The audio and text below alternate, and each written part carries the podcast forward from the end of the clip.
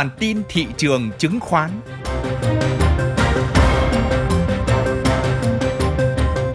Xin kính chào quý vị. Đây là bản tin thị trường chứng khoán của Thời báo Tài chính Việt Nam. Xin kính mời quý vị theo dõi những phân tích về diễn biến nổi bật của thị trường chứng khoán Việt Nam trong tuần qua và những dự báo nhận định đáng chú ý trong tuần tới.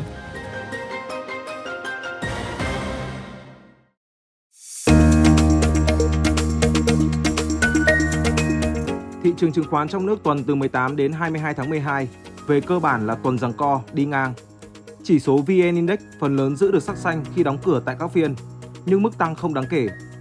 Chỉ số VN Index sau khi kiểm định mốc 1.080 điểm đã lấy lại mức 1.100 điểm. Tâm lý thận trọng khiến thanh khoản thị trường sụt giảm khá mạnh về mức thấp. Trong khi đó, khối ngoại vẫn miệt mài bán dòng khá mạnh trong tuần. Dù có 4 phiên tăng điểm trong tuần, nhưng kết tuần chỉ số VN Index chỉ phục hồi tăng 0,07% so với tuần trước, dừng ở mức 1.103,06 điểm. Nhóm cổ phiếu vốn hóa lớn diễn biến phân hóa và trái chiều nhau, khiến cho chỉ số VN30 kết tuần không thay đổi so với tuần trước, chủ yếu do chịu áp lực bán dòng của khối ngoại. Thanh khoản duy trì ở mức trung bình, trong đó nhóm tăng điểm gồm BID tăng 2,29%, ACB tăng 1,98%, trong khi các mã tiêu cực như FPT giảm 1,66%, VCB giảm 1,58%. Các cổ phiếu bán lẻ có tuần giao dịch tích cực nhờ sự hồi phục của cổ phiếu lớn MWG tăng 3,93%, bên cạnh PNG tăng 5,81%, nhờ đà tăng mạnh của giá vàng và FRT tăng 1,69%, DGVK tăng 1,38%. Nhóm cổ phiếu dịch vụ tài chính chứng khoán mặc dù chịu áp lực bán của khối ngoại, tuy nhiên một số công ty chứng khoán công bố kế hoạch phát hành tăng vốn có diễn biến tốt trong tuần như SSI tăng 1,73%, HCM tăng 2,86%, BSI tăng 2,43%. Các mã còn lại chủ yếu đứng giá so với tuần trước. Nhóm cổ phiếu bất động sản có diễn biến đa số tích cực hơn tuần trước đó với DIG tăng 2,38%, PDR tăng 1,9%, trong khi NVL vẫn kém tích cực khi giảm 1,78%. Các cổ phiếu bất động sản khu công nghiệp có diễn biến phân hóa khi ITA giảm 9,09%, chịu áp lực chốt lãi sau khi đã tăng khá mạnh.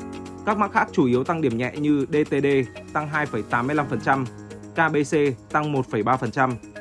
Các cổ phiếu nông nghiệp tuần qua cũng khá ấn tượng khi nhiều mã tăng điểm khá như HAG tăng 3,45%, HNG tăng 13,26%. Trên sàn Hà Nội, hai chỉ số chính cũng có một tuần tăng điểm nhưng mức tăng tốt hơn.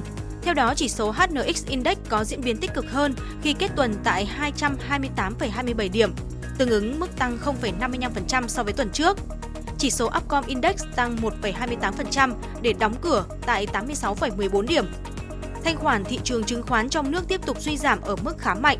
Theo đó, thanh khoản bình quân trên cả 3 sàn chỉ còn mức 14.752 tỷ đồng một phiên, giảm hơn 17,1% so với tuần trước. Tính trên hai sàn niêm yết, tổng giá trị giao dịch chỉ còn 70.938 tỷ đồng, giảm mạnh 17,8% so với tuần trước. Trong đó, tổng giá trị giao dịch tại HOSE đạt 64.247 tỷ đồng, giảm 17,1% và tại HNX là 9.690 tỷ đồng, giảm 23,7% so với tuần trước. Tâm lý thận trọng là nguyên nhân chính khiến thanh khoản tiếp tục suy giảm trong tuần qua.